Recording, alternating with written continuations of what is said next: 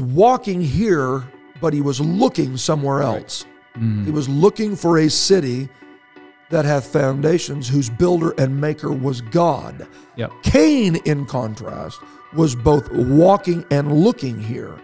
And so the child of God may not be any more settled than the driven individual who is so so racked with and, and riddled with the effects of his sin like Cain was.